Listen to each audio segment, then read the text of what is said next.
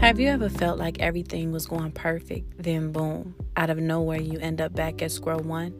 If you ever experience this, don't feel bad or discouraged. You're not the only one. In fact, I've experienced this and I'm sure others have as well. But why?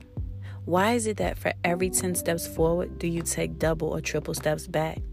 Before I give you 7 reasons why this may happen, I just want you to know that for as long as you live, there will always be problems, heartbreaks, distractions, temptations, and disappointments. However, these things occur throughout your life so that you may gain knowledge, learn from them, and grow to look at things in a wise manner. These things don't occur throughout your life to pull you back to square one. Again, it's to help you learn and grow. Now let's discuss 7 reasons why you take 10 steps forward, then take double or triple steps back to square one. Number 1, your motives. I have a quote that says, if you keep going in with the same motives, you'll keep leaving out with the same results. Whatever it is that you're doing, are your motives pure behind it? You'll never make it to the top with impure motives. You'll always find yourself back at square one. Number 2, validation. Whatever it is that you're doing, are you doing it for attention and praise from others? Are you doing it so others can run to you and look up to you every chance they get? Seeking attention from others will always leave you unsatisfied. And if you're not careful, you will get comfortable with unsatisfaction to the point where you lose control and start feeding off any form of attention. Seeking validation from others won't only confuse and drain you, but it will discourage you, make you feel unworthy, and lead you right back to square one. Number 3, greed.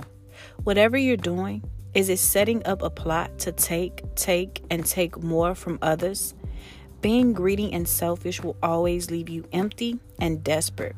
It will always lead you back to square one rapidly. Number 4, impatient. Whatever you're doing, are you rushing through it? Is it controlling you to the point where you can't sleep or focus? Are you doing more than one thing at a time to try to hurry up and finish? Listen, there's no ifs, ands, and buts about it. Rushing will keep you from moving forward. Why? Because when you don't take your time, you'll miss out on a lot in which you needed to know in order to grow and proceed forward. Being impatient doesn't only lead you back to square one, but it will always have you in a place where you're always complaining, irritated, and depressed. Number 5, lack of responsibility. Whatever it is that you're doing, are you dedicated? Are you faithful? Do you handle it with care and love? Do you have an attitude of gratitude?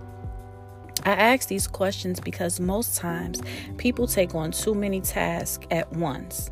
Not only is it too much to bear that they are unable to handle the responsibility of it, but they also have nasty and controlling attitudes.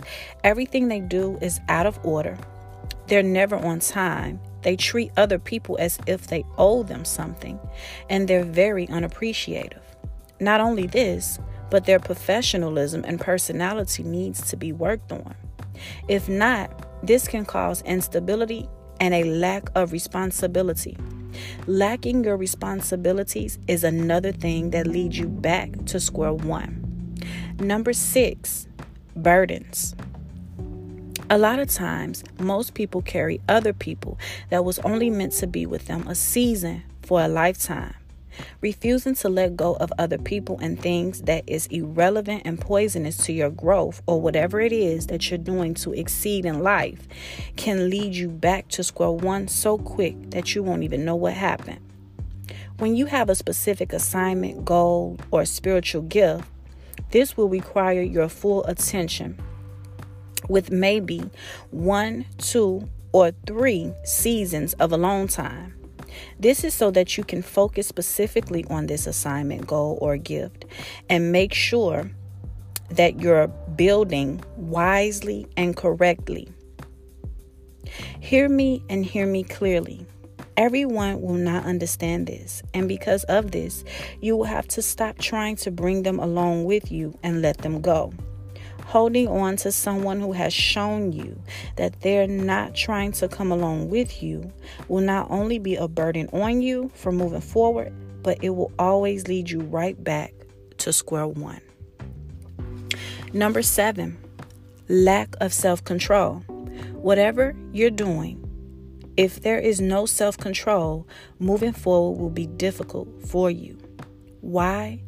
Because not only will you be confused, but you'll be everywhere, in and out of everything, unable to set your mind straight or focus on one thing at a time.